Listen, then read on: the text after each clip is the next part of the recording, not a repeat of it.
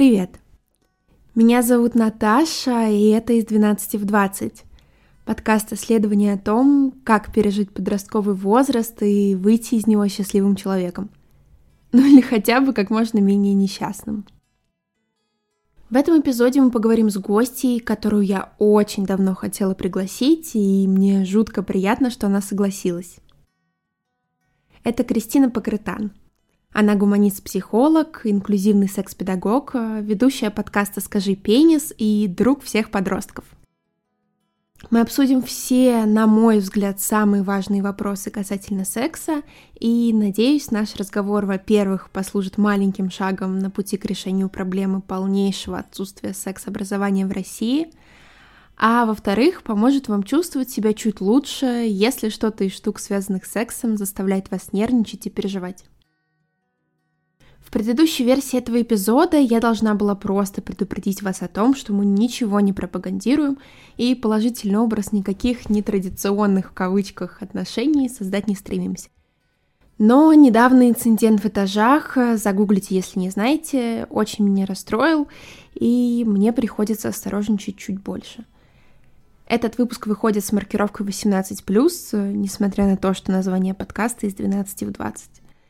Да, я согласна, это такая же глупость, как запрещать секс-образование для подростков в стране, где средний возраст начала половой жизни 14-15 лет, но, к сожалению, я не особо вижу другой выход из ситуации, если хочу продолжать делать то, что делаю. Так что, если вам нет 18 лет, закройте ушки. Ну, а мы начинаем, и приятного вам прослушивания.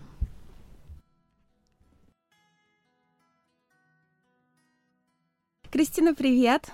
Привет. Спасибо большое, что согласилась. Я прям на самом деле, а, как давно уже делаю подкаст, и у меня было в заметках только одно имя, с кем я вообще хочу поболтать. Я как-то увидела твою статью на такие дела. Вот, ну то есть все остальное я там как-то придумывала по ходу, кого-то звала, а вот как-то я увидела твою статью на такие дела и записала тебя вот куда-то, что когда, когда подкаст немножко разовьется, что можно будет позвать, и, в общем, я никогда не было, никогда не бывает такого момента, знаешь, когда уже понимаешь, что вот сейчас точно можно, вот. Но что-то мне приспичило, я увидела твой подкаст и решила, что вот время пришло, ты согласилась, я вообще очень-очень рада. Спасибо тебе большое. Это классно. Спасибо тебе, что позвала. Это ужасно трепетно и ценно для меня. Спасибо. Вот, в общем, у меня сразу такой первый а, сложный вопрос. Мне кажется, перед тем, как начинать вообще любой разговор о сексе, особенно с подростками, а, надо поговорить о предохранении в первую очередь. Я вообще обо всем, о чем мы будем говорить, сужу по себе всегда, поэтому вот у меня такая мини-история, что когда я была подростком и отпрашивалась на какие-то тусовки у мамы, она мне периодически пыталась прочитать лекцию про презервативы а, и пихала мне их куда-то с собой и так далее. Вот, а, секса там не случалось никогда, но но, я понимаю, что если бы он даже случался, мне бы даже бы в голову не пришло им воспользоваться. Ну, потому что мне всегда казалось, что, во-первых, мне сложно было попросить человека, а, скорее всего, ему бы это было не нужно. И плюс мне всегда казалось, что все, что вот плохое может случиться, там беременность незапланированная, заболевание и так далее, это все вообще не про меня, я с этим не столкнусь, и вообще все будет хорошо. Вот, скажи, пожалуйста, почему на твой взгляд, эта проблема часто появляется, потому что я много об этом слышала, вот, и много сама говорила об этом с подростками, и что вот такого можно сказать, чтобы вот нас сейчас прям услышали и поняли, что презервативы — это вот прям must-have? Ой, я сейчас, знаешь, как вся карьера моя небольшая секс-педагогическая пролетает перед глазами, пытаюсь вспомнить все свои хитрости и лайфхаки. На самом деле нет никаких хитростей, и, кстати, ты немножко подвисла. Алло. Ты здесь? Что-то со связью.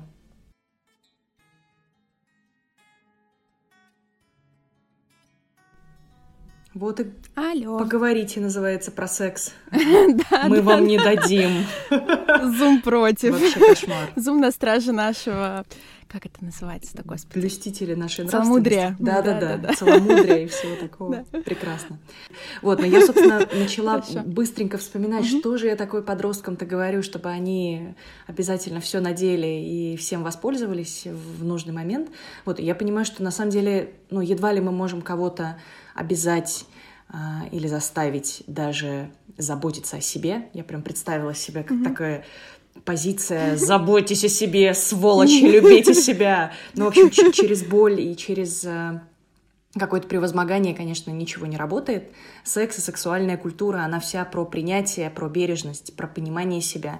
Поэтому я никогда не пугаю ни в коем случае. Я рассказываю о том, что есть всякие а, сексуально передаваемые инфекции. Мне очень не нравится и ППП говорить, поэтому я таким англицизмом немножечко пользуюсь. Вот, я говорю о том, что не только при пенетрации а, что сразу такой вау-эффект производит, что не только при пенетрации mm-hmm. пениса в вагину можно вообще что-то подхватить и получить, что есть э, миллион других примерно, а то еще и больше сексуальных практик, которые, ну, во-первых, тоже формируют секс, не только пенетрация про секс, но еще и все эти практики могут каким-то образом способствовать передаче болезнетворной всякой там микрофлоры среды, ля-ля-ля. Поэтому я ребятам просто объясняю для начала мать-часть и пытаюсь показать, что право-то, конечно, ваше, и вы можете принять решение, которое вы захотите принять, но просто давайте помнить о том, что если это секс не в одиночку, если это не мастурбация, а если в нем участвуют несколько человек, и вы как-то друг, другом, друг с другом взаимодействуете, касаетесь друг друга, что-то друг другу передаете, то это, в общем, забота не только о вас, но и о других. И вы, конечно, хотите, я предполагаю, что вы хотите друг к другу относиться бережно, с уважением и заботой. Поэтому давайте об этом подумаем. И смотри, здесь еще в чем штука, я вдруг часто тоже начинаю осознавать, и об этом, мне кажется, все секс-педагоги, педагогини и секс-просветители, просветительницы говорят, что когда мы начинаем вообще учить подростков, молодых взрослых сексуальной коммуникации продуктивной, мы, в частности, развенчиваем такие мифы, как э, если заранее поговорить про секс, то все возбуждение к чертям. Это миф, потому что возбуждение вообще никак не связано и иногда напрямую коррелирует с возможностью об этом как-то здорово, бережно и э, заранее поговорить. То же самое про контрацепцию. Если мы понимаем, что она с нами есть, что она для нас важна, что мы о ней можем говорить, что для наших всех партнеров и партнерок абсолютно естественно спросить, слушай, а лубрикант есть, презерватив есть, латексные салфетки с тобой? Ну, а офигенно же, это значит, что мы в едином каком-то информационном поле, и это значит, что для нас эта тема уже не есть какое-то табу, не есть какой-то странный, непонятный э, феномен, про который никто не знает, а мы такие зануды приперли здесь с горой презервативов. Вот, и поэтому твоя мама, конечно, она немножко как будто опередила время, вот что я хочу сказать. И круто, что она такая у тебя прогрессивная. Ну да, это правда. Слава богу, на самом деле, что она мне их давала, потому что мало ли что-то бы произошло. Но хотя, опять же, не уверена, что я бы воспользовалась. Э, следом к тому же э, вопрос. А, может быть, ты знаешь места, а, где можно получить презервативы, хотя бы в Москве, например? Если вот у кого-то родители не дают презервативы, да, но вот они как бы нужны, а денег часто нету в подростковом возрасте. Ты знаешь, из тех мест, которые я почти наверняка ну, всегда я делаю оговорку почти, потому что что-то меняется, и я, поскольку уже давно не в подростковости, то могла просто не отследить, но идеологически это может делать, например, спид-центр, и вообще любые э, спид-центры, они регионально распространены и как минимум обязательно занимаются бесплатным тестированием на наличие ВИЧ-инфекции. Там можно прийти и сдать тесты, и это замечательно, и можно это делать, и нужно это делать регулярно. А, особенно если у вас активная сексуальная жизнь, много сексуальных практик с разными людьми. Вот. И там же, насколько я могу судить, насколько я знаю, можно получить бесплатно презервативы. Вообще, в идеале, конечно, чтобы это было как в условной Норвегии, в каждой школе, в кабинете медсестры или медбрата или каких-то медработников э, ты приходишь, и там вазочка, mm-hmm. вот эта великая, с разноцветными еще презервативами, с лубрикантами, потому что это хорошо бы миксовать. И есть возможность воспользоваться, конечно, поговорить о чем нужно, как-то не, не просто нагрести себе в карман, а еще и получить какую-то секс-образовательную информацию. Вот, у нас, увы, ну, я, я точно знаю, есть прекрасные совершенно школьные психологи и психологини, с которыми я пересекаюсь, которые несмотря ни на какие дурацкие законодательные запреты, в своем кабинете, в своей школе имеют эту прекрасную вазу и дети, и подростки об этом знают и приходят туда. И, конечно же, родители тоже подключаются, активно участвуют. Чем в общем, активнее и э, ну, как-то открытие диалог в школе, тем, конечно, больше появляется возможностей как-то вот эту всю mm-hmm. полезную сексуальную культуру поддерживающую ре- реализовать. Но пока это все, конечно, очень локальные штуки. Вот, так что еще один, наверное, мой такой совет, ребят, если вы хотите заниматься сексом, у вас нет денег на презервативы. Во-первых, а, есть а, хорошие вокруг вас наверняка значимые люди. Если это не родители, то, может быть, это старшие сиблинги, братья, сестры, которые, скорее всего, понимают вашу боль. Вот, я, по крайней мере, как, как старшая сестра 15-летнего человека могу сказать, что я была бы счастлива, и я надеюсь, что он всегда ко мне придет, если у него будут э, любые вопросы на тему.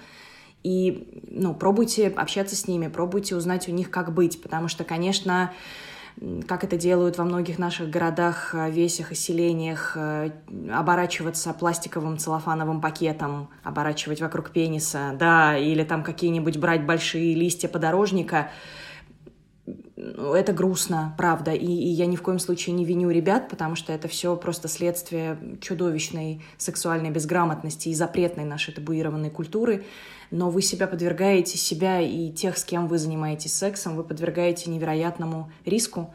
Поэтому лучше находите бережных, поддерживающих, значимых взрослых. В конце концов, даже если вы подружитесь со школьным психологом, а, ей или им, которые смогут поговорить с вашими родителями и, и как-то, может быть, помочь им принять тот факт, что вы взрослые, и вам хочется заниматься сексом, это нормально и круто, и вам нужна защита, поддержка. Это же восхитительно, что вы не идете сразу а, без всякой там контрацепции и без всяких знаний о сексе им заниматься, а вы пытаетесь это сделать очень грамотно и поэтапно. Подключайте тех взрослых, которые могут, ну, как-то и вас здесь поддержать, и с вашими родителями грамотно об этом поговорить. Mm-hmm. Ну да, абсолютно согласна. Надеюсь, что со временем у нас как-то это все подразовьется, потому что правда. Тоже надеюсь. Хотелось бы. Я еще на самом деле mm-hmm. погуглю, и там в описании потом посмотрите. Обязательно будут еще какие-нибудь ссылки, где можно Ура. получить презервативы. Угу. Ура, да, вот. А второй такой самый главный, частый вопрос, а, который меня очень сильно волновал, и который я часто читаю, встречаю, а, что вот уже вроде бы есть человек, с которым бы хотелось а, заняться сексом, не знаю, вы встречаетесь, не встречаетесь, но там секс может быть, и возникает ужасный страх своего тела, раздеваться, ты можешь начать его стесняться, или вот есть какое-то непринятие своего тела, и с сексом это как-то не очень соединяется. Вот э, что можно сделать в этой ситуации? Как с собой подружиться? Ох, это прекрасный вопрос. Вообще его круто задавать до того, как вы разделись и mm-hmm. уже друг друга увидели, и вы себя как-то восприняли, может быть, в ином несколько а, ракурсе, в ином свете. Так, Наташа, ты снова. Да, что-то виснет, да, и причем я тебя слышу. Вот мы, мы, мне кажется, сейчас, если бы люди нас еще видели, мы бы подавали прекрасный пример такой аккуратной коммуникации, когда мы отслеживаем малейшие изменения друг друга. Кто-то подзавис, так, я что-то делаю не так, может быть, мы остановимся. Да, давай поговорим об этом. Точно хорошо меня понимаешь? Конечно. Вот это все очень важно делать. И смотрите, ну тут э, я, наверное, немножечко узурпирую совет, который я вот буквально просто только что под впечатлением mm-hmm. послушала эфир а, прекрасной секс-блогерки Саши Казанцевой и а, секс-просветительницы и педагогини Юлии Ермоленко, которой, в общем, которой я невероятно восхищаюсь и у которой я училась отчасти этой профессии, по крайней мере, вдохновившись ей, я решила к этой профессии прийти.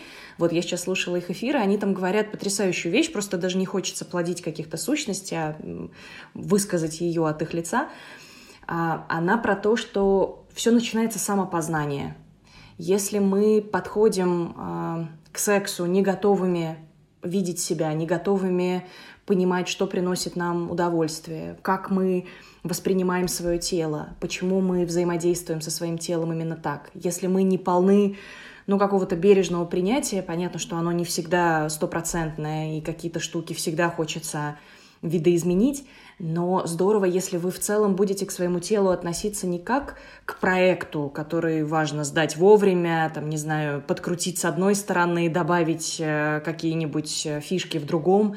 Если вы будете воспринимать его как, ну, какую-то комплексную вашу опору, что ли, как, как часть вашей бесконечно значимой, бесконечно ценной идентичности, как что-то сокровенное, ценное, что хочется обнять в конце дня и сказать спасибо за то, что мы выдержали с тобой этот день, и здорово, что завтра проснемся и пойдем в следующий.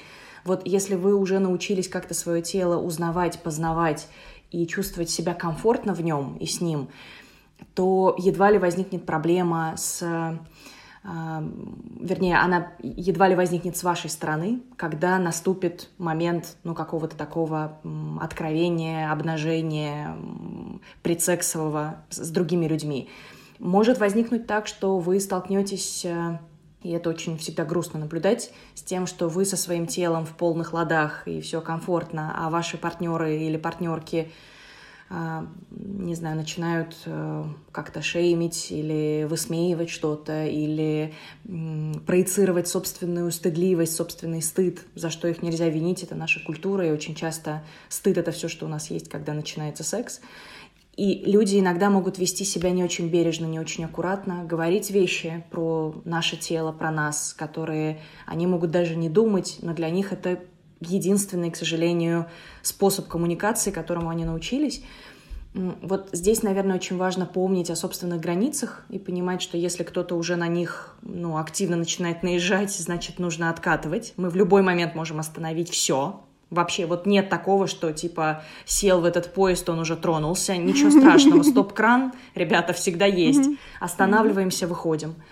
С другой стороны, если мы понимаем, что мы в этих отношениях со своим телом уже в комфорте, и, и мы свое тело любим, и мы знаем, что ему приносит удовольствие, а другой человек испытывает неловкость от собственного тела, получает постоянную какую-то, подкрепляет собственную волну ну, какого-то самонепринятия, то почему, почему бы не помочь подружиться этому человеку, нашему партнеру или нашей партнерке собственным телом? Почему бы не подсказать, как, знаете, мне кажется, в этом смысле самый лучший пример — это сериал «Sex Education», там была какая-то суперсерия про... Я буду сейчас пересматривать, уже не помню mm-hmm. имена героев, но там mm-hmm. была героиня, которой э, очень тяжело давался секс. То есть она прекрасно знала, как ей казалось, как сделать так, чтобы партнеру было хорошо, mm-hmm. но при этом самой она даже не задумывалась, мне должно быть как-то клево здесь тоже, я же вроде как mm-hmm. даю что-то другому mm-hmm. э, персонажу.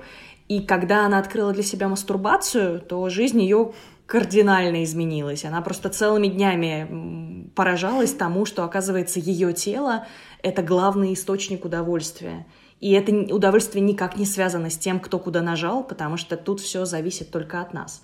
Вот, поэтому начинайте самоисследование, да, и обязательно, ну, наверное, будьте готовы к тому, что очень много стыда и очень много чувства ну, какой-то телесной такой неприязни к телу, табуированности тела в нашей культуре это, ну, такие столпы, к сожалению, до сих пор. Mm-hmm. Поэтому будьте готовы через это продираться, в частности, через коммуникацию, через такой бережный, аккуратный диалог друг с другом. Я думаю, это должно помочь. Да, спасибо, согласна. А, продолжим про стыд. Угу. Мне кажется, тоже один из таких самых сложных а, Проблема это, во-первых, в сексе отказать, но об этом мы чуть попозже поговорим. Uh-huh. А как секс предложить? Вот тоже это, наверное, довольно сложно. Мне кажется, иногда может быть, когда ты не очень уверен, хочет ли этого партнер, а поговорить об этом часто, опять-таки, стыдно. Конечно. Ох, слушай, ну я тут, опять же, у меня сегодня, видимо, время флешбеков. Я вспоминаю все свои немногочисленные, но тем не менее сексуальные опыты с разными людьми и понимаю, что, наверное, самый... Для меня всегда работает безапелляционный подход. Я в этом смысле весьма прямолинейна.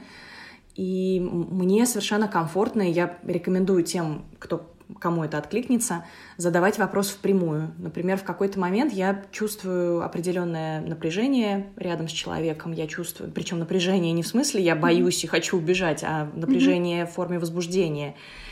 А, мне бывает очень полезно сказать человеку, ты знаешь, вот то, что я сейчас чувствую, кажется уже несколько сексуально заряжено. И вот я могу даже прям передать, какие чувства во мне возникают. Например, не знаю, я что-то начала прям ох, задыхаться здесь. Окно-то вроде открыто, но, видимо, причины другие. Иногда, кстати, юмор очень здорово тоже помогает. И мне помогает в какой-то момент прямо спросить, как ты думаешь, если сейчас мы начнем двигаться к чему-то сексуальному, к сексу, насколько для тебя комфортно такое развитие событий? Потому что Я объясню, мне, конечно, самой хочется, я этому учу, быть максимально аккуратной, поэтапной и, и задавать вопросы максимально заранее. Мне бывает важно сразу обозначить, что я бы была сегодня не против, возможно, возможно, это изменится, но сейчас я чувствую, что через какое-то время я могу действительно уже почувствовать готовность и желание заняться сексом. Давай мы сейчас с тобой обсудим, говорю я партнеру или партнерше, насколько это в твоих а, ощущениях тоже. И вот в этот момент бывает действительно здорово сразу оговорить. И я помню самый прекрасный ответ, который я когда-либо слышала. Я сказала, ты знаешь, я, кажется, уже готова заняться сексом, а ты? И этот человек очень смутился и сказал, мне никогда так, таких вещей никто не говорил. Я, я всегда думал, что все должно произойти очень спонтанно. Здесь какая-то беседа. И, ну, действительно, я даже почувствовала, что человек от меня буквально физически отстранился. Мы посидели две минуты буквально в тишине, причем у меня, для меня это была естественная обстановка, поэтому я просто сидела и ждала, что произойдет. И тут человек смотрит на меня и говорит, господи, это же невероятно возбуждает, ты даже не представляешь как.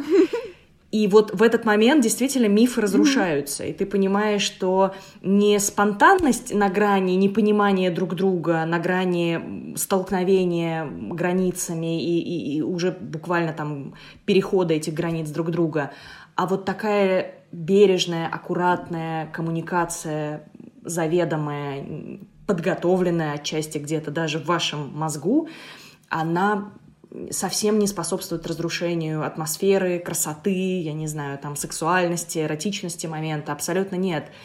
И для кого-то работает ровно так.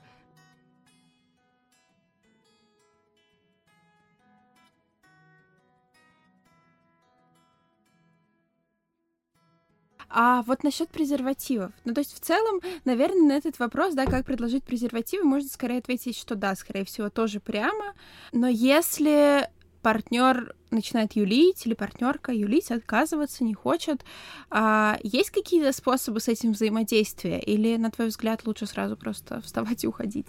Ох, а, я тоже, опять же, свою историю, наверное, приведу.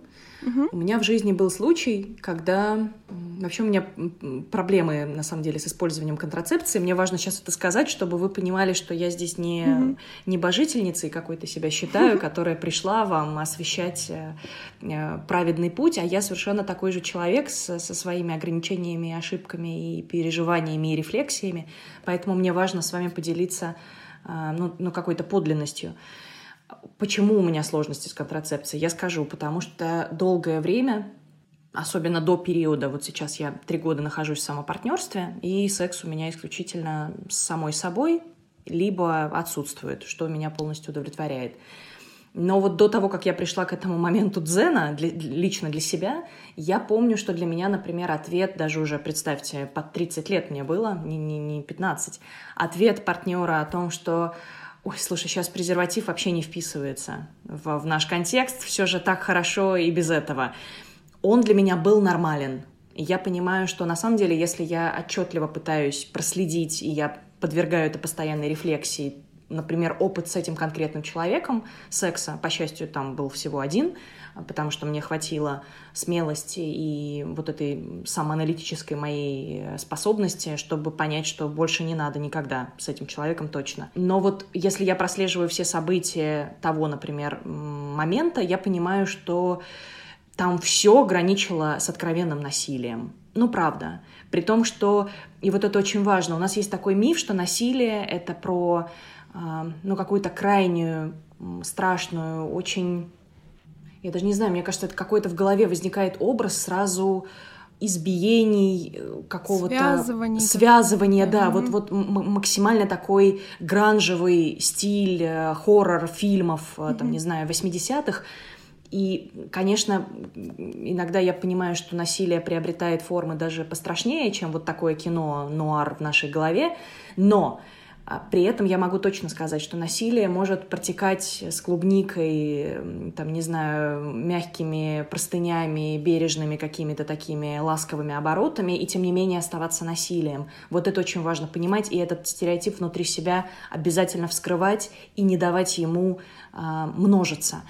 В моем случае это было ровно так. Все выглядело очень бережно, аккуратно и все прекрасно, но при этом э, единожды начавшись с отказа от использования презерватива, дальше мы понимаем, что партнер, э, ну, уже как будто чувствует раздвижение границ полностью. Фактически они для него перестали быть границами. Если он может сказать мне, и это касается не только э, ни в коем случае мужчин, это может касаться людей любых гендеров, любых идентичностей, это важно тоже помнить. Если вот здесь мы уже сказали, ну да, наверное, презерватив, действительно, ВИЧ нет, эпидемии нет, вообще заболеваний нет никаких, и со мной это точно никогда не случится. Дальше часто люди, не потому что они даже злые или нехорошие, а потому что, ну, ну, потому что они получили какую-то внезапную индульгенцию, освобождение от всяких обязательств. Это же так приятно освободиться от обязательств. И люди начинают наступать на вас снова и снова и, и, и игнорируют полностью ваши «хочу, не хочу», ваши пожелания и ограничения.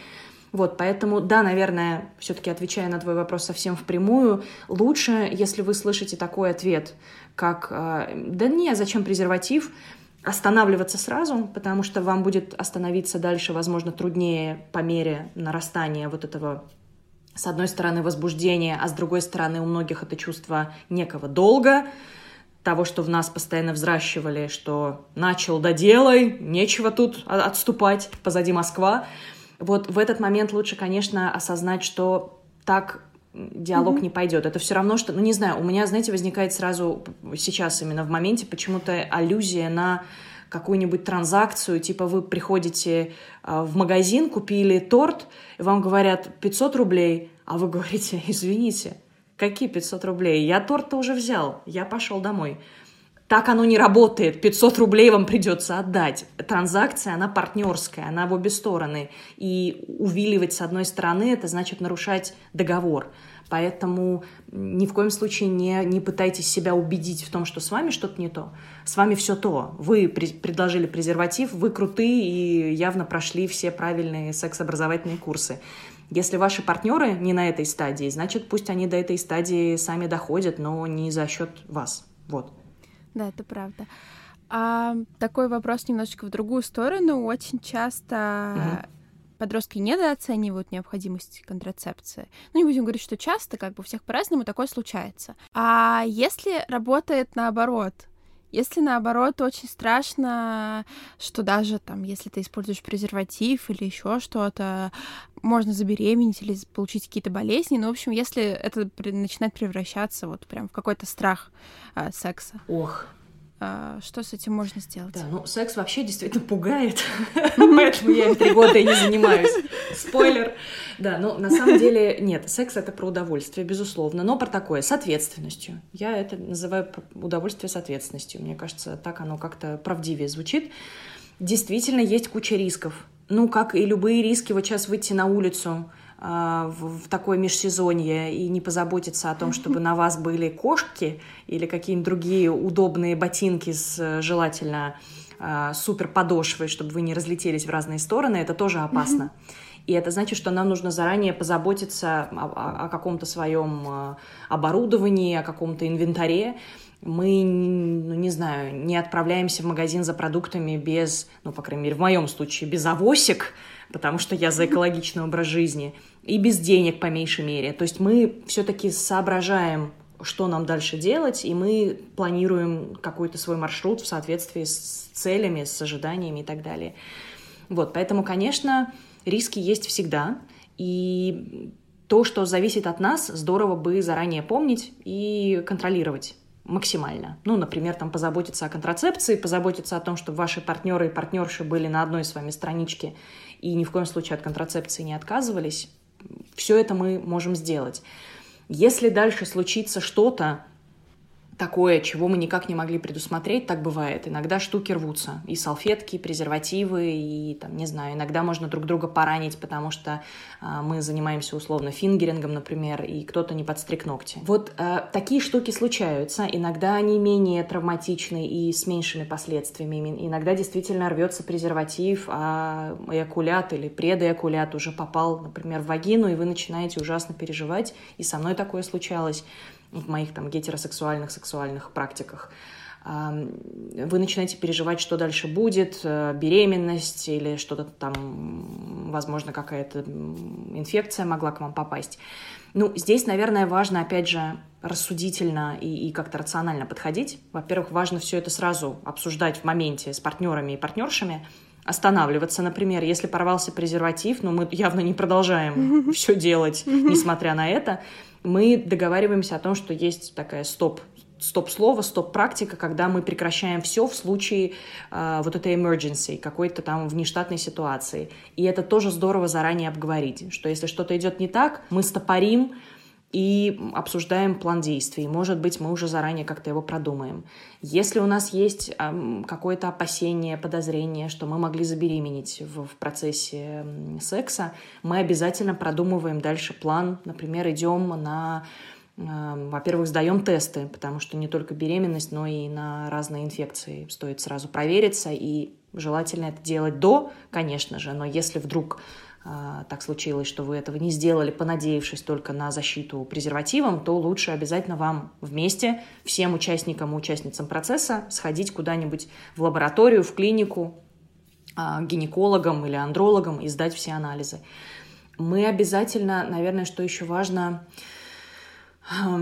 ну, должны нести такую важную мысль в голове, что ситуаций фатальных и, и навсегда разрушающих нашу жизнь не так много, по счастью. Из всего практически можно выйти. Даже если мы, эм, ну не знаю, что-то поймали, типа хламидий или, там, не знаю, каких-то грибков болезнетворных или чего-то еще все пролечивается, правда. Здорово, если мы при этом знаем друг друга, никто не, не отступает, если мы пролечиваемся все, и дальше уже никто ни, никуда не передает э, эту эстафету. И если мы друг друга поддерживаем, не шеймим и ни в коем случае не, не пытаемся как-то манипулировать отныне этой всей истории информации, а просто бережно к своему здоровью идем и, и что-то делаем, тогда это, наверное, самый ну, такой аккуратный, самый человечный, гуманистичный подход. Вот, но ни в коем случае не думайте, что то, что с вами произошло, произошло только с вами, и это вообще все отныне никто никогда не захочет заниматься с вами сексом, и вы себе уже не милы. Все случается, правда. Ситуации бывают самые дурацкие. Вот, и еще, кстати, круто, если у вас хорошие отношения с родителями, опять же, или с другими какими-то значимыми взрослыми в вашей жизни, или у вас есть свой психолог там, или психотерапевтка, к которым вы ходите. Отлично каждый опыт подобный рефлексировать вместе в компании тех людей, не только внутри вас самих, но и в компании тех людей, которым вы можете довериться, и которые, может быть, в силу большего опыта жизненного, что круто, может быть, в силу того, что они невероятно вас любят, о вас заботятся и ни, ни в коем случае не осуждают, просто помогут вам своей поддержкой, помогут вам каким-то своим советом, принятием, и тогда для вас этот опыт не останется как ужасное грустное пятно а, в какой-то вашей истории жизненной, а станут просто классным, полезным советом, вот как я сейчас вам такая прихожу и рассказываю все, что со мной было, давая вам тем самым подсказку, как не надо, например, или как надо. Вот. Такие ну мои да, советы. Все в любом случае исправимо. А угу. вот есть какие-то может быть, способы дополнительно защититься. То есть, ну, понятно, что мы говорим mm-hmm. не про два презерватива, да, два презерватива надевать не Почему надо. нет? Можно надеть женский и мужской, например, ну если это пенетрация, да. Как вариант. А вот какие еще есть а, варианты? То есть, может быть, имеет ли смысл, например, если эта девушка отслеживает цикл и пытаться заниматься сексом не в овуляцию? Если это вот прям вызывает очень большое опасение беременность, например. Так, ну вот смотрите, во-первых, важно понять, еще раз подчеркнуть, что секс не только про пенетрацию mm-hmm. и не только про пенетрацию пениса в вагину. Вы можете заниматься сексом вообще с людьми, у которых иное э, строение гениталий, и вы можете заниматься сексом с людьми, ну, не знаю, у вас может быть компания людей, где есть только вагины, или компания людей, где есть только пенисы, и вы можете вообще не соприкасаться гениталиями. Вот это очень важно. У нас огромная опциональность, и, по счастью, mm-hmm. теперь мы можем, наконец, об этом сказать. Секс — это не только пенис в вагине, слава тебе, Господи. Поэтому, если вдруг у вас есть прямо очень тревожные мысли, что естественно и бывает, о том, что вы не готовы забеременеть, или что вы, например, в целом не готовы к ну, таким, будем называть их условно рискованными, я сейчас делаю кавычки в воздухе, сексуальными практиками, а, заниматься, если вы к этому не готовы, то подумайте о тех практиках, которые вам кажутся более ну, для вас аккуратными, приемлемыми, более, наверное, допустимыми и более контролируемыми с вашей стороны. Для кого-то это, правда, ну, не знаю, там, Саша Казанцева в этом смысле, я прям отсылаю к ней, она прекрасно описывает и как рабингом заниматься, и про фингеринг, разные его типы. Все это практики, которые тоже важно упомянуть э, предполагают использование, ну, как минимум, например, салфеток, перчаток э, латексных или из других материалов, но таких а, защищающих вас при контакте биологических жидкостей, это тоже очень здорово. То есть барьерные методы, они, в общем, не ограничиваются презервативами, но при этом мы понимаем, что кому-то даже психологически комфортнее, если, например, а, вас трогают пальцами в перчатках, а не пенисом, например. Mm-hmm. Вот, поэтому здесь важно, наверное, во-первых, для чего нужна вообще сексуальная грамотность, в частности, для того, чтобы понимать, какие виды секса есть и, и, и как, чем можно заниматься, с какими степенями, условно, для вас персонально комфорта и дискомфорта каждая из этих а, практик связана.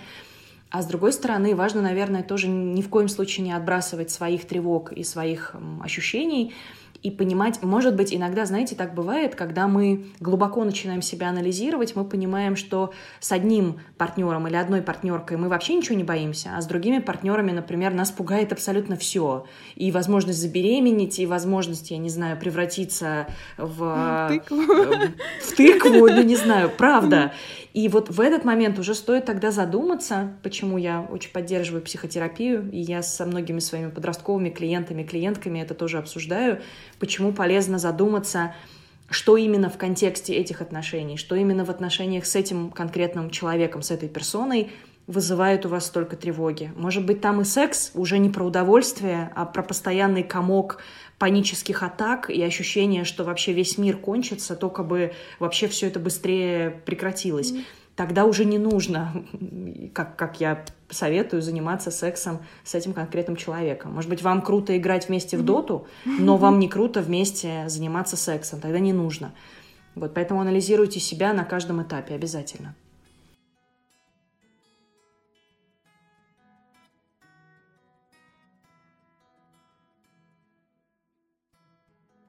А, окей, давай предположим, что большинство вопросов перед сексом мы решили. Так. Он должен вот-вот случиться, родители уехали на дачу, все вроде бы готовы. А если у людей сексуальный опыт будет первым, то что еще точно нужно предусмотреть, как еще можно к нему подготовиться? Угу. Так, ну я, наверное, опять же, прорекламирую Сашу Казанцеву и Юлию Ермоленко. Их эфир прям так и называется «Первый секс», так что обязательно его послушайте перед тем, как заняться первым сексом. Он, он прям очень хорош и очень про, а, про доброту и про принятие.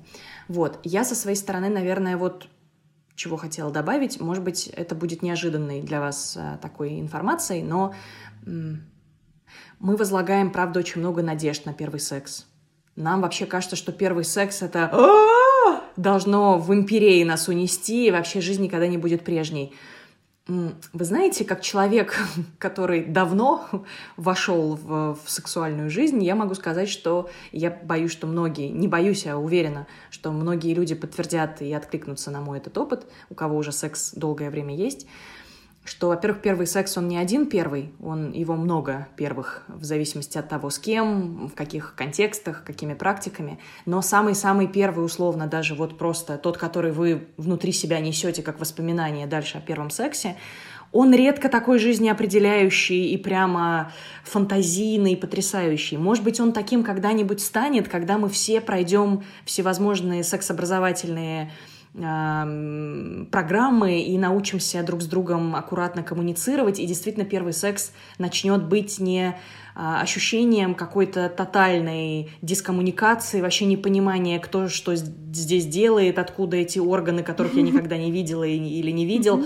Обычно, ну вот в моей жизни это ровно так происходило. Здорово, если когда-то это будет не так. Но в любом случае, мне сейчас не хочется ни в коем случае обесценивать первый секс, не подумайте, что я занимаюсь ровно этим. Мне как раз хочется снять, помочь вам, точнее, снять вот эту вот вуаль иллюзорную того, что этот первый секс так необходим и так прямо вот все изменит и, и сделает из вас что-то принципиально иное, что вот даже когда мы не хотим им заниматься, мы все равно должны, потому что это какой-то чертов ритуальный обряд инициации. Это вообще не так.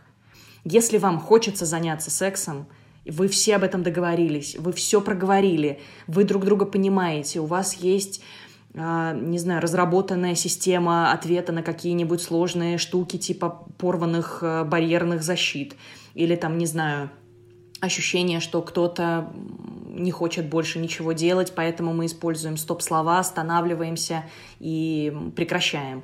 Вот если вы все это заранее подготовили, у вас есть доверие друг к другу, у вас есть близость, вы уверены, что этот секс не сломает того, что у вас есть уже сейчас, а если чего-то и добавит, то это будет только ну, еще больше принятия, еще больше взаимной какой-то заботы и любви, ну тогда отлично, тогда смело занимайтесь, можете выключать комп, переставать слушать этот подкаст, вы готовы.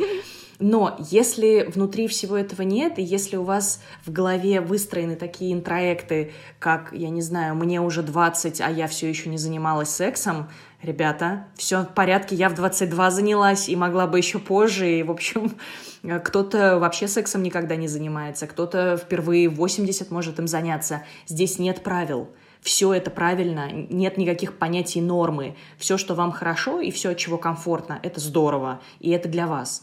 Вот, поэтому если у вас есть какие-то внутренние стереотипы, лучше бы их заранее проработать, но не привносить их, как такие проекции, э, в ваши сексуальные практики. Потому что кто-то придет с проекциями, что если тебе говорят нет, это значит да, значит хотят еще больше. Вы хотите такого? Я бы не хотела такого и надеюсь, что вы тоже не хотите.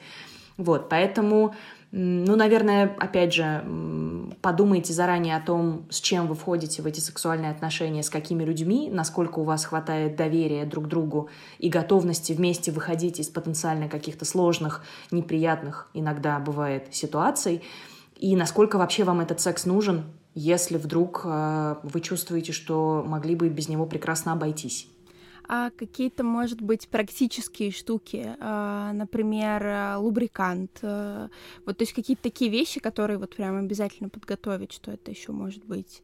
Презервативы, лубриканты, да, это очень хорошо. Причем лубриканты здесь многие недооценивают их ценность, а, их, их вообще значимость в процессе, а они хороши, ну хотя презервативы обычно идут уже с, со встроенным лубрикантом, но а, лубриканты хороши тем, что они позволяют вам ну, минимизировать риск всяких не, не только порванных э, латексных изделий, как, как-то с вами соприкасающихся, но и риск, например, каких-то повреждений, травм, микротравм, потому что все-таки лубрикант, он э, смягчает, позволяет, ну, какой-то к естественной вашей смазке, которая может быть, может не быть, она в разных количествах у всех вырабатывается, вы еще добавляете какой-то такой бережной защиты. Так что это всегда хорошо.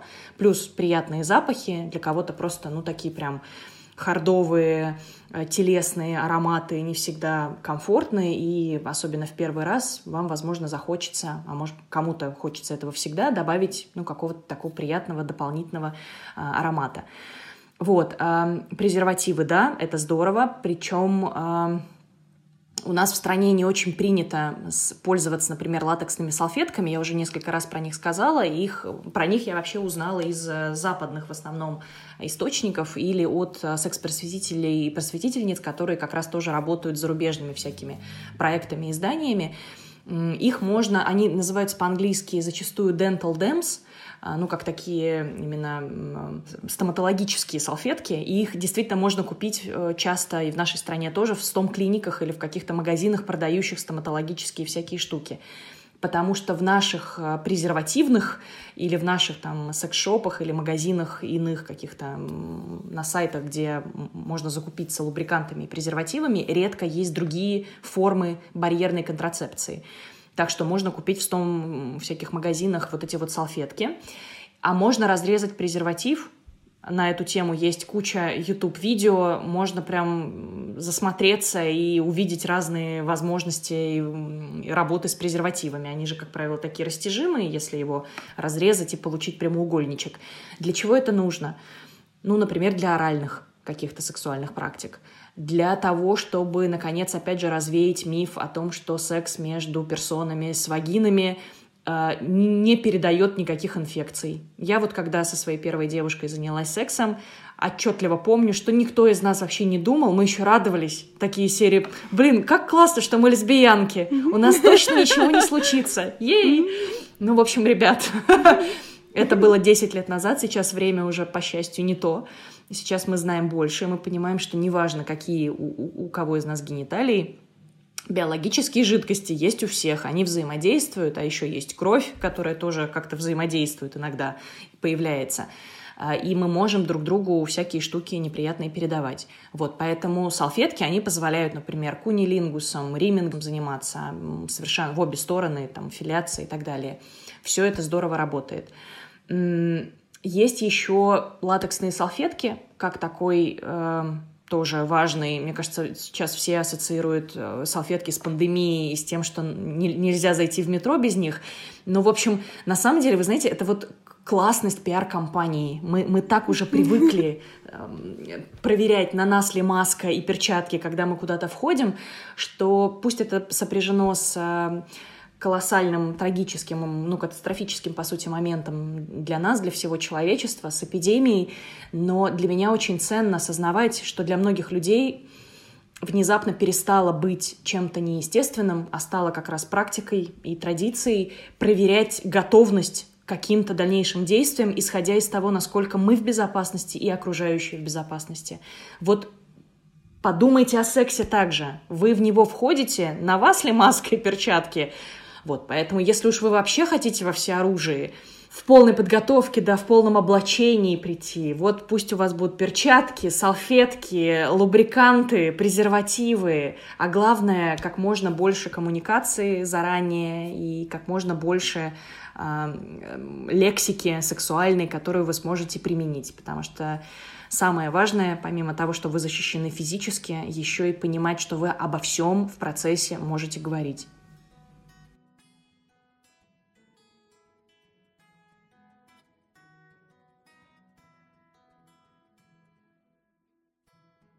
Окей, okay, я бы хотела еще немного поговорить об активном согласии. Мы поверхностно его уже обсудили, но все-таки давай еще раз. Что считается активным согласием, как его получить и в какой момент насилие действительно становится насилием?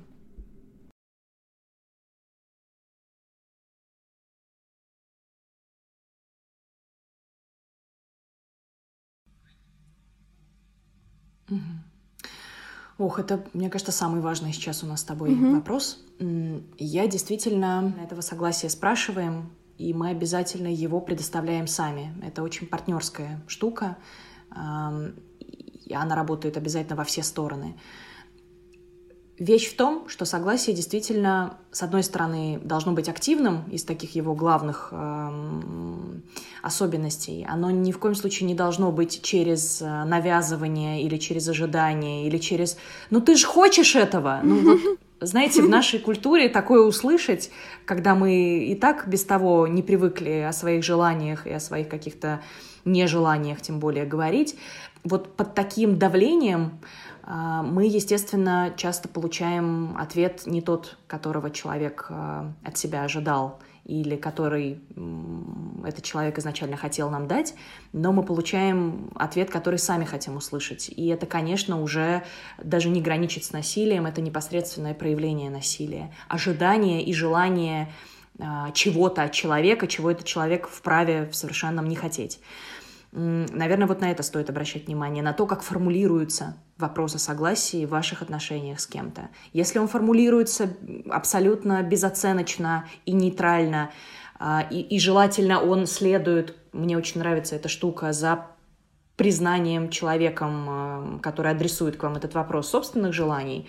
Типа, ты знаешь, а я вот сейчас, кажется, как я описывала свою ситуацию, мне кажется, я сейчас прям очень хотела бы заняться с тобой сексом. Что ты об этом думаешь? Или «а ты хотел бы», «а ты хотела бы». Вот, наверное, такого рода вопрос, который оставляет полное право за человеком сказать, слушай, а я бы не хотела, можно мы доедим торт и разойдемся? Отлично. Если мы чувствуем, что мы можем друг другу сказать вот ровно так, ответить нет, при этом никто не а, начнет расшвыривать мебель или там орать на нас или делать что-то еще совершенно недопустимое, вот тогда мы говорим о том, что эти отношения такие consensual, что там есть consent, что там есть активное согласие. Вот, с другой стороны, важно понимать, что э, мы оставляем очень много наверное, огромное оставляем поле для разных трактовок и неверных интерпретаций, когда мы предполагаем, что мы не будем друг друга спрашивать о согласии, но мы будем чувствовать другого mm-hmm. человека. Вот это вот, знаете, такая mm-hmm. иллюзия, что мы просто прочтем, это же мы, мы же можем почувствовать то, чего другой человек никогда не определит. Э, не стоит думать о себе, даже если вы гений эмпатии, или даже если вы просто потрясающе читаете других людей, как вам кажется, не, не, давайте не будем рисковать, потому что секс это все-таки не просто понять э, интенции человека, который, там, не знаю, подкрадывается к вам, чтобы украсть кошелек на улице. Здесь мы можем быстренько развернуться и успеть куда-то убежать, а тут момент такой уязвимости и потенциально такого уровня страха и такой близости невероятной, такого пересечения границ, что Лучше, конечно, не оставлять никакого повода для всяких дополнительных а, домыслов и интерпретаций, а сразу честно заявлять о том, что вот есть штуки, которые мы хотели бы сделать, есть штуки, которые мы точно никогда не хотим, и даже не пытайся меня убедить или склонить, вообще ни в коем случае. А, мы обязательно используем согласие как инструмент коммуникации, в частности. Это же, мы же не просто здесь говорим, что вот есть протокол, договор, mm-hmm. подписались, пошли в секс. Mm-hmm. Нет, это же постоянный процесс обсуждения. Любая практика новая, перемещение, не знаю, поцелуя с губ на шею, это уже перемена сексуальной практики, mm-hmm. ребят. Если вам кажется, что но она же сказала, что я хочу целоваться, значит, я могу целовать ее везде. Нет, извините, я вас разочарую. А, может быть, человек действительно хочет, чтобы вы целовали человека везде, но важно об этом человека обязательно спрашивать. Любое перемещение, пусть это покажется вам каким-то параноидальным, но на самом деле а, у нас секс же не так движется, что мы за секунду успеваем поцеловать человека в 45 разных местах и некогда, блин, спросить, что и как мы делаем. Мы же все постепенно, поэтапно делаем, и мы, соответственно, можем спросить, слушай, вот сейчас я чувствую, что двигаюсь уже к твоей шее, например, или, не знаю, хочу поцеловать тебя за ушами, как ты к этому относишься? Тебе было бы это комфортно? Чего ты хочешь сейчас? Эти вопросы мало того, что ничего не испортят, они еще и покажут уровень вашей заботы взаимной, вашей близости и только укрепят ее и успеваешь, наверное, даже как-то представить, и ну, от этого еще больше. Ну, вот как э, ты рассказывала, Конечно. партнера, который представил от этого возбудился только больше, да, это правда. Конечно, это же еще и про фантазирование, mm-hmm. про понимание, как мы видим этот секс, куда мы mm-hmm. дальше движемся и как это все. Вспомните великий этот эм, э, нарратив Моники из друзей. Конечно, это было сто лет назад практически уже, но все равно сохраняет актуальность, когда она описывала Чендлеру. Я просто, извините, супер фанатка и смотрела сто mm-hmm. раз друзей вот, где она описывает ему, а, ну, она называет это эрогенными зонами, на самом деле это уже несколько для меня такое атовистичное понятие, потому что все, все наше тело — это огромная эрогенная зона, у всех, у всех по-разному устроенная. Вот, но она там просто описывает, что с чем сочетаем, как мы движемся, да, где да, там, в какой момент. точки, когда Помнишь? она говорила. Точки. Да, да, да, точки, да, да, да. А теперь 2 и 3, 3 и 5, да, 5, 5, 7, 8. В общем, да, вот так это все и происходит. Прекрасное совершенно описание, мне кажется, несмотря там на, на то, что сейчас мы уже гораздо как-то пространнее об этом обо всем говорим и несколько все-таки иначе смотрим на сексуальность. Но важно здесь вот что, что как только мы начинаем представлять секс не как пятиминутное действие, где важно всем все сделать, встать, выйти и никогда больше не видеть. Это уже не секс, а действительно похоже на какое-то такое очень объектное использование друг друга и действительно как будто несколько насильственное. А когда мы думаем о, о сексе как о постепенном раскрытии друг друга, как о принятии друг друга, как о достижении какой-то новой, э, нового уровня близости не только с другим человеком, с самими собой, понимание самих себя. Вот тогда это становится таким приключением, каким-то квестом, это становится интересно, терпко и возбуждающе. Поэтому давайте наслаждаться всем этим в комплексе. Давайте не только это делать, но и говорить. Мы тогда только увеличиваем уровень удовольствия, получаемый от секса. Да, это правда, но вот у меня, знаешь, что мне приходит в голову? Угу. Um, иногда отказ это же может быть да. очень больно, ну, неприятно, особенно да. если такого прям уровня образования какого-то нету. А, угу. Это можно очень легко воспринять на свой счет, что с тобой что-то не так. Вот что ты Конечно. на этот счет можешь сказать насчет отказа? Как это вот проще в себе принять, пережить? Угу. Отказ — это, конечно, очень болезненно, и мы в целом не учимся как-то справляться с отказами. Нас э, это огромная вообще ошибка нашего образования и нашей какой-то моральной, всей культурной парадигмы, потому что действительно мы не умеем принимать э, различность человеческих мнений, непохожесть. Это же больше про это, про то, что я могу захотеть мороженое, а кто-то может сказать, ну окей, ты ешь мороженое, но без меня, потому что я не люблю мороженое. И это не попытка оскорбить ваш вкус и сказать мороженое отстой, и вообще, что ты за человек такой, ешь мороженое, когда вообще надо любить брауни. Нет, это просто про принятие, ну, такой э, исконной, изначальной непохожести, разности диверсии человеческих э, особенностей, предпочтений, потребностей. Вот, поэтому, наверное, самое важное, что стоит э, в момент отказа попытаться, по крайней мере, себе сказать, э, ну, во-первых, давайте будем честными, боль тоже важно называть и проговаривать. Если вам больно от отказа, не бойтесь об этом сказать. Скажите, слушай, ох, черт, извини, но мне сейчас прям как-то очень грустно стало и больно от того, что ты мне отказываешь, и это твое полное право, и я ужасно тебе признательна, признателен за, за эту честность и за то, что мы друг с другом можем быть вот так открыты, но наверное, мне бы сейчас, не знаю, как-то даже поплакать хотелось. И, может быть, тогда вы можете попросить у человека чего-то, на что человек с готовностью согласие даст. Например, посидеть, обняться и поплакать о том, что, может быть, этот секс у вас не получится, и, может быть, там, не знаю, однажды э, вы поймете, что вы не хотите и вовсе заниматься больше сексом с этим, с этим человеком, и этот отказ для вас был просто очень значимой такой вехой э, в, ну, не знаю, в развитии каких-то дальнейших жизненных ваших историй. А может быть, вы поймете в этот момент, что вообще, там, не знаю, близость, которую вы сейчас получили, просто от объятия, от того, что с кем-то рядом можно плакать, это в разы офигеннее, круче секса. И, и правда, это ровно то, что вам сейчас и было нужно. И здорово, что вы оба, обе, все стороны согласились на этот акт, и никто никого ни в коем случае не склонял, не принуждал и не пытался как, какой-то хитростью в этот акт втащить. Вот, поэтому говорите, будьте бережны к себе, не бойтесь признаться в своих чувствах, не бойтесь спросить, что человек чувствует в момент, когда отказывает. Потому что иногда, знаете, некоторые люди с ужасом думают, вот я сейчас откажу, так это же я так обижу, и человек все потом пойдет и, я не знаю, будет беспробудно пить сидр два дня подряд. Вот, ну, а, а вдруг нет, вдруг на самом деле наоборот, уязвимость на стороне как раз того, кто сейчас думает, а, что хочет отказать. Вдруг вы, например, отказ готовы воспринять совершенно спокойно, и для вас равноценно заняться сегодня сексом с чуваком или пойти Netflix посмотреть э, под, под, я не знаю, там, под чипсики перед сном. Отлично. Значит, наоборот, давайте, вернее, не наоборот, а в дополнении к первой опции э, самому самой сказать о своей боли, предложите человеку сказать, слушай, а ты вот когда мне сейчас сказал или сказала, что не хочешь, что ты чувствовала? Давай обсудим, чтобы, может быть, на будущее мы понимали, как вообще отказ работает в наших с тобой отношениях. Может быть, мы друг друга так еще лучше начнем понимать и бережнее друг к другу относиться. Вот, поэтому ни в коем случае не думайте, что если вам больно, это значит, что с вами что-то не то, и, или если, если вам пофигу и все равно, вам отказали, вы такие, ой, блин, как хорошо-то, Netflix.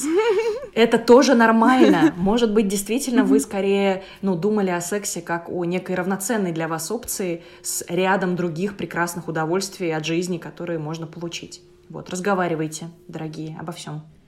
Предположим, согласие, контрацепция, лубриканты, все это у нас есть, и у людей произошел первый секс в каком-то общем классическом понимании, так. то есть проникновение, пенетрация. А если это был первый такой опыт, то какие действия после этого угу. нужно предпринять? А нужно ли, например, условно девочкам записаться к гинекологу? Угу.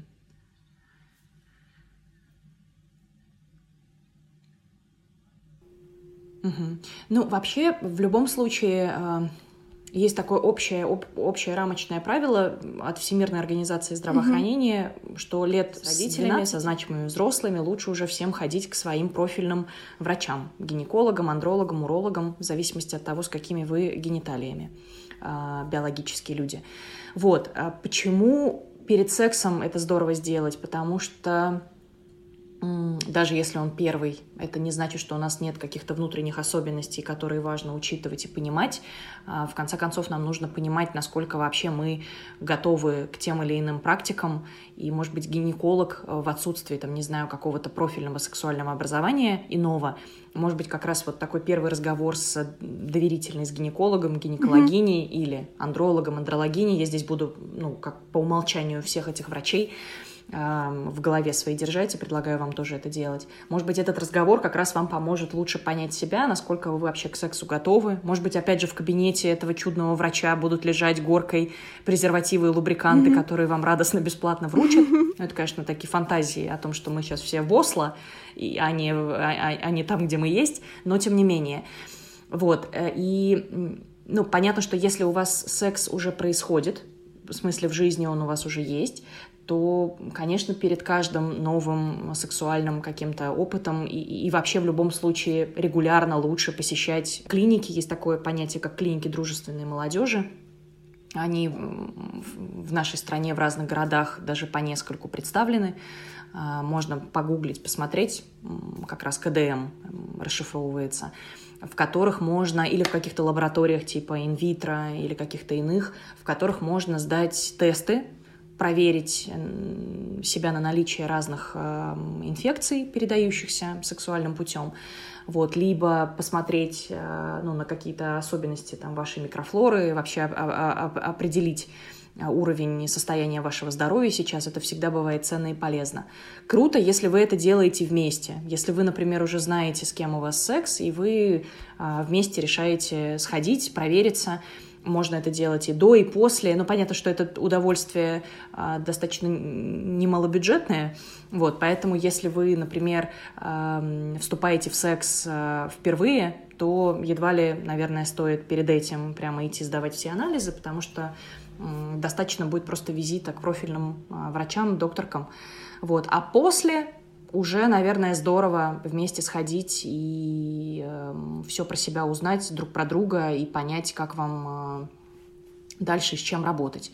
Вот, я не думаю, что нужно, наверное, здесь э, как-то чего-то опасаться избыточно и ты просто в своем вопросе сказала, нужно ли там mm-hmm. девочкам сразу бежать все делать. Вот у нас обычно такая есть тенденция, мы перекладываем ответственность на носительницу mm-hmm. матки или на носителя, потому что ровно там, если что, дальше будет происходить э, репродуктивный mm-hmm. процесс дальнейший.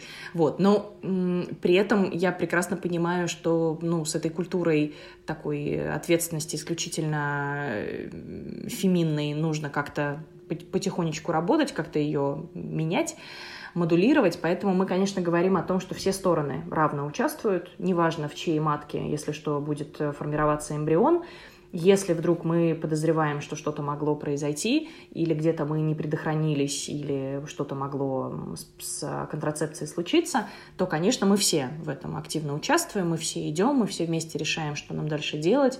Я ни в коем случае не поддерживаю, например, того нового законодательства, которое у нас сейчас есть с лета этого года, о том, что, ну, то есть раньше по закону у нас с 15 лет э, подростки могли, не предупреждая родителей, и клиника не передавала данные родителям, и подростки могли, например, делать аборты в случае, если э, они приняли решение, что им это нужно. Я считаю, что это абсолютно гуманное, потрясающее правило, которое ни в коем случае не обесценивало э, молодых взрослых, подростков и, наоборот, позволяло им делать какие-то значимые, принимать для себя решения, делать какие-то значимые выборы.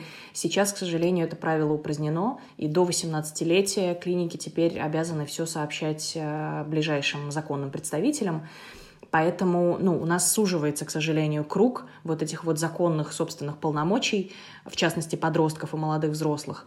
Но это совершенно не значит, что вы э, теряете какую-то ответственность э, за собственное тело. Это не значит, что вы э, не, не сможете никому обратиться и получить какой-то поддержки. Просто нужно будет тогда смотреть, кто из ваших ближайших взрослых желательно сможет вас поддержать, вместе с вами сходить в клинику, договориться, например, о процедурах каких-то нужных.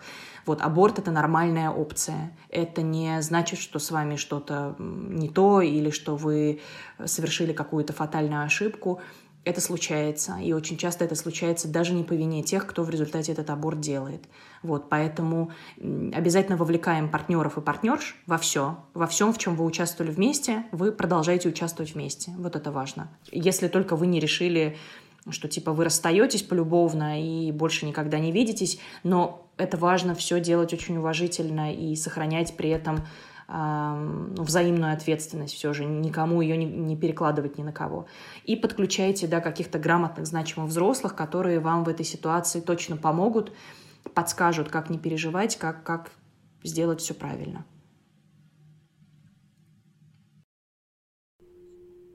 Да, очень хотелось бы, на самом деле, чтобы ответственность была... У всех, да? Общая, потому что, Конечно. да, потому что очень часто, к сожалению, в основном ну, женщины в кавычках сейчас. Угу. А, не в кавычках, а со звездочкой. Вот. Я просто речь женщины не, не все, кто родился с вагиной, а женщины, все, кто считают себя женщиной. One love. Да, вот. А, в общем, иногда, к сожалению, а, секс заканчивается, да, не очень а, суперскими последствиями. Это могут быть разные последствия. А, родители могут узнать об этом и да. проявлять какую-то агрессию. Иногда, к сожалению, партнер или партнерка, с которым вы занимались сексом, может например, рассказать об этом кому-то или как-то выставить эту информацию mm-hmm. в негативном свете. В общем, если секс плохо закончился и произошли какие-то последствия, понятно, что каждый раз они разные, мы не можем mm-hmm. там, все ситуации обсудить. Вот как э, не разочароваться в этом на сто процентов и полностью, как э, вот как-то себя это эту ношу, может быть, снять, вот связанную с сексом, как это можно все mm-hmm. немножечко все отрефлексировать. Ох, наверное, важно понимать, что мы все живем мы очень спектральные существа, и мы все живем в каком-то континууме, беспрерывно, бесконечном, в континууме отношений, а, собственной какой-то идентичности. И на самом деле, по-хорошему, ничего из того, что страшного или пугающего с нами случается, не может определить нас и переопределить навсегда отныне и сделать нашу жизнь ну, совершенно какой-то иной. Понятно, что существует, наверное, из самых страшных случаев мне здесь вспоминаются истории сексуализированного насилия, любого, по сути, насилия, которое действительно может к сожалению, нанести такую травму, что дальше вся последующая жизнь будет отчасти с этой травмой связана. Но, во-первых, по счастью, далеко не все неприятные сексуальные опыты связаны именно вот, вот с насилием. Иногда это просто, ну, вам не понравилось. Иногда вы просто не совпали или не договорились о чем-то. Иногда вы а, даже все вроде неплохо произошло, но вы чувствуете разочарование, потому что, например, построили каких-то себе заранее иллюзий, фантазий, а может быть, на самом деле вы много смотрели порно и хотели, чтобы было ровно вот так, а жизнь такая, бац, сорян, все не так. Вот, то есть, если все происходит э, так, что вы не чувствуете глубокой какой-то своей травмированности, и сразу скажу, что если все-таки что-то с вами страшное произошло, обязательно обращайтесь. Э, есть прекрасные центры помощи, например, насилию нет, или центр сестры, центр Анна. Их много. Инго, разные центры по поддержке женщин, и не только женщин, переживших и переживающих насилие. Вот, обращайтесь на телефоны горячей линии, обращайтесь к своим психологам, психотерапевткам. Сейчас очень много, на самом деле, информации о той поддержке, которую вы можете получить. Ни в коем случае не оставайтесь в одиночестве с этим всем. Если же ваш опыт не про травму как таковую, а скорее про ощущение «блин», «эх», ну вот про какую-то досаду, то, опять же, это очень здорово отрефлексировать. Я вот в последнее время понимаю, как мне помогает Окружать себя людьми, с которыми я могу обсуждать секс. И не только, не так, как секс в большом городе обсуждает секс, потому что вот сегодня пересматривать первые серии с 96 -го года, ну, просто кажется, фейспалм реальный, да, что происходит вообще, ребят, как вы, как вы так говорите? Нет, мне комфортно обсуждать секс-позиции как раз, ты знаешь, вот я не уверена, мне кажется, мы недостаточно проговорили а, какие-то наши договоренности, мы недостаточно обсудили потребности, ограничения друг друга. Вот такого диалога мне хочется, глубокого, не, не шуточки про кунилингус, а какие-то действительно важные, ценностные, идеологические основы, аспекты, которые позволяют вам с кем-то доверительно, с друзьями, с близкими, с, опять же, психотерапевтами своими, проговорить, а что для вас этот опыт, почему он для вас был таковым. Иногда так случается, но я честно скажу, для меня не все жизненные мои сексы были прямо вау, и мне кажется, чем, чем вот ближе к 30-летию, тем меньше было вау, и я просто переосознала, это помогло мне переосознать свою идентичность, и я пришла к выводу, что я скорее грейсексуальная персона, то есть для меня секс что есть, что нет, главное, чтобы Netflix был и Spotify, вот это все и возможность, там, не знаю, выходить на улицу иногда и дышать воздухом. Для кого-то это, это совсем не так, для кого-то секс э, колоссально важен, и важно, чтобы он был частый, он был разнообразен, мы все очень различные, это круто.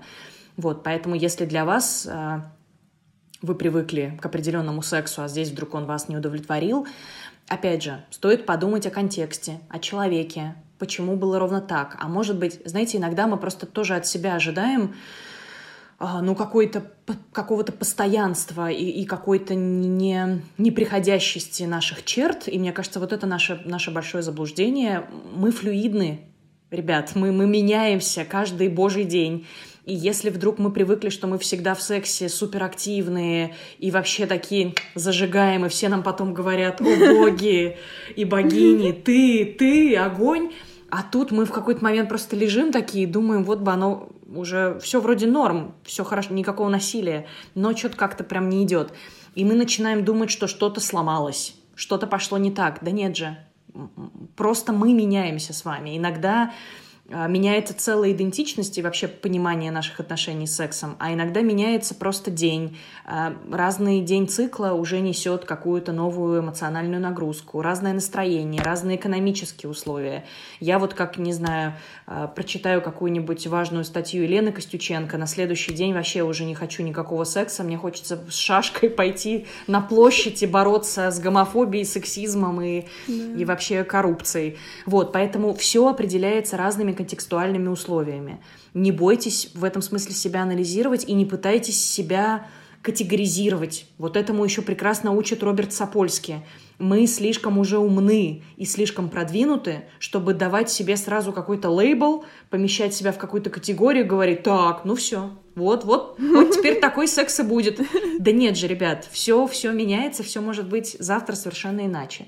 Вот, но обязательно с кем-то проговаривайтесь, доверяйтесь, читайте хорошие книги. Я, если ты захочешь, с удовольствием дам потом э, под подкастом, сложим с тобой рекомендации mm-hmm. по хорошим книжкам для саморефлексии, в частности, которые позволят вам проживать, может быть, не очень приятные, иногда разочаровывающие моменты.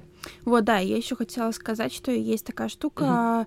К сожалению, у меня про остальные темы нет подкаста, но я знаю, что у тебя есть этот выпуск, и у меня тоже есть этот выпуск. Я тоже оставлю uh-huh. ссылки в описании про слитые фотки. Давай. Вот если такое mm-hmm. случается, вот очень фигово, и вот послушайте обязательно, если что-то, да. К сожалению, с вами похожее, плохое случилось. Вот, у меня, Точно. в принципе, остался последний вопрос, и он тоже очень связан так. со мной, с тем, что mm-hmm. было у меня. Ну, не хочу говорить поздно слово, но, в общем, я тогда считала, что это поздно. Для меня я занялась сексом в 19 первый раз, но мне кажется, хотела mm-hmm. этого я лет с 15 или вообще с 14. Мне казалось, что вот это должно вот в этом году это точно случиться. Не знаю почему и что такого классного я себе напридумывала в голове, что вот это будет обязательно супер крутое. Вот, но мне вот э, каждый год, короче, был супер разочарованием, что вот в этом году секса не случилось. А когда мне было 18, я вообще просто я думала, что все, жизнь моя кончена, если до 18 сексом я не занялась, то я старая дева, и никогда у меня уже не будет. И как же вообще сказать э, человеку, с которым у меня секс может планироваться, что я еще не. Вот. Mm-hmm. А, что ты об этом думаешь? И а, когда есть ли вообще такой возраст, в котором заниматься, начинать заниматься сексом поздно? Конечно, нет. Вообще все, что связано с сексом э, и возрастом, это, как правило, одна большая кипа mm-hmm. стереотипов. От того, что вот э, называется сексуальным пиком, mm-hmm. прости господи, никто так и не понял, что такое сексуальный пик. Mm-hmm. Мне недавно писал 85-летний человек со словами «Ё-моё, вот, оказывается, как сексуальный пик-то выглядит» мой клиент, да, так mm-hmm. что я ужасно за него рада, и при этом он всю жизнь активно сексом занимается, но вот сейчас, очевидно, какой-то новый для него этап mm-hmm. наступил. Ого. То же самое касается э, да, то же самое касается и возраста начала, или возраста конца, или возраста чего угодно, связанного с сексом.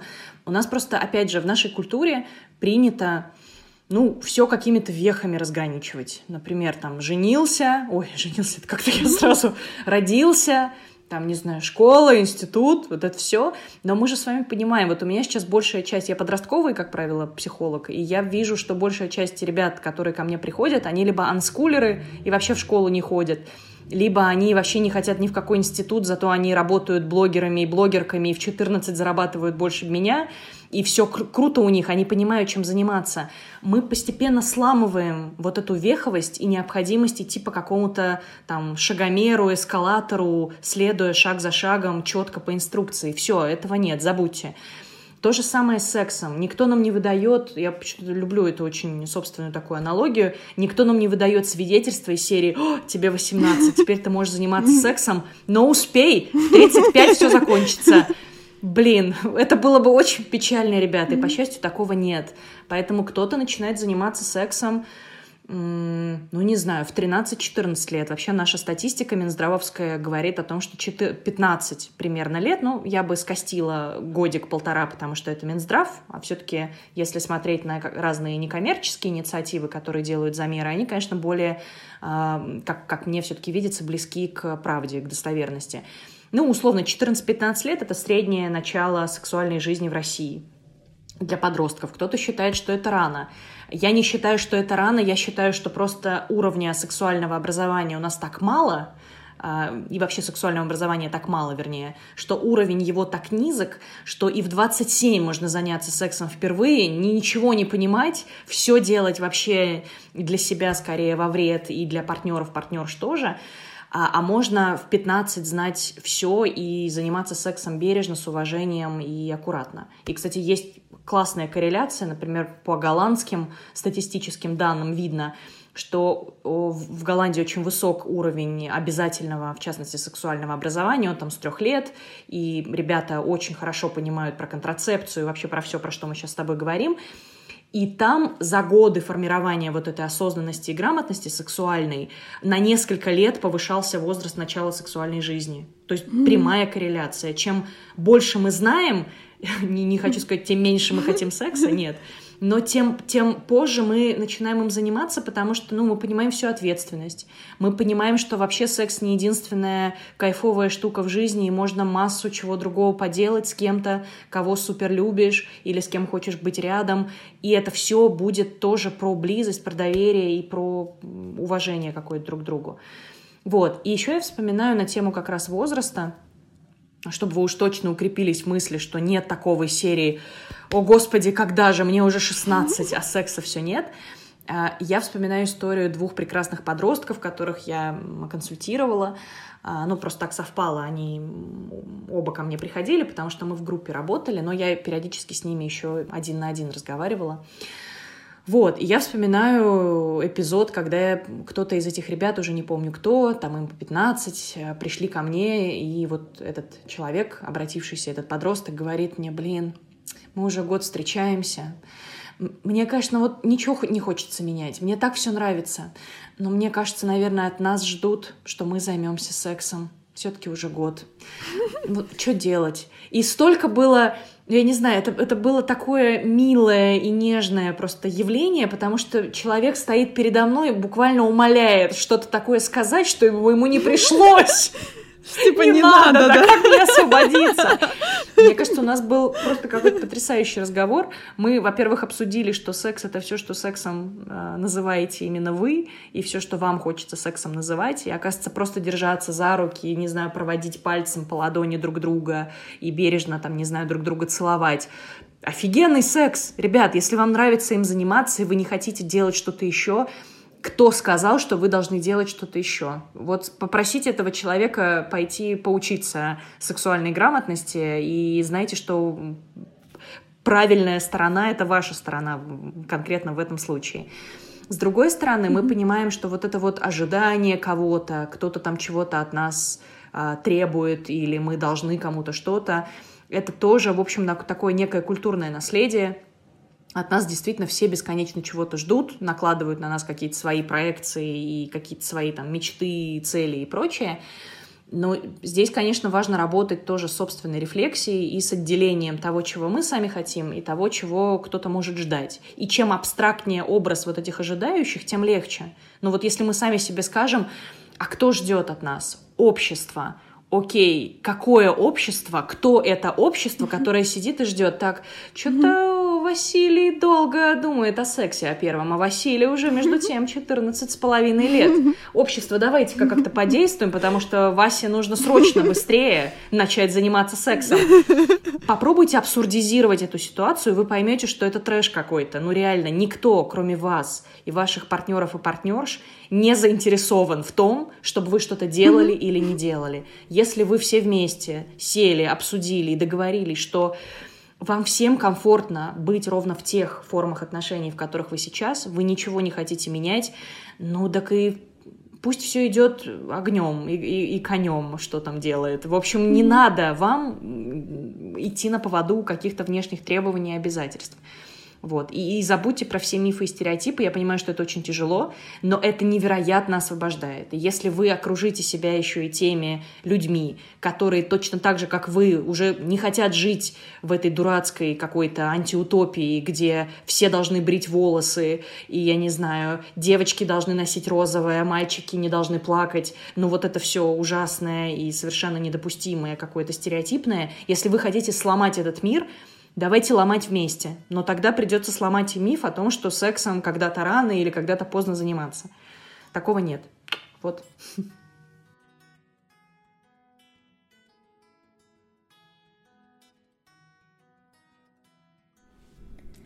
Друзья, спасибо большое, что послушали этот выпуск. Мне впервые абсолютно нечего добавить к сказанному моей гостей.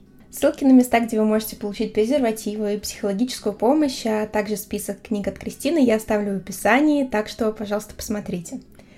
Ну и, как всегда, не забывайте ставить звездочки, писать отзывы в Apple подкастах, подписываться в Яндекс Музыке, писать мне на почту, ВКонтакте, где вам будет удобно. Обнимаю вас и скоро увидимся.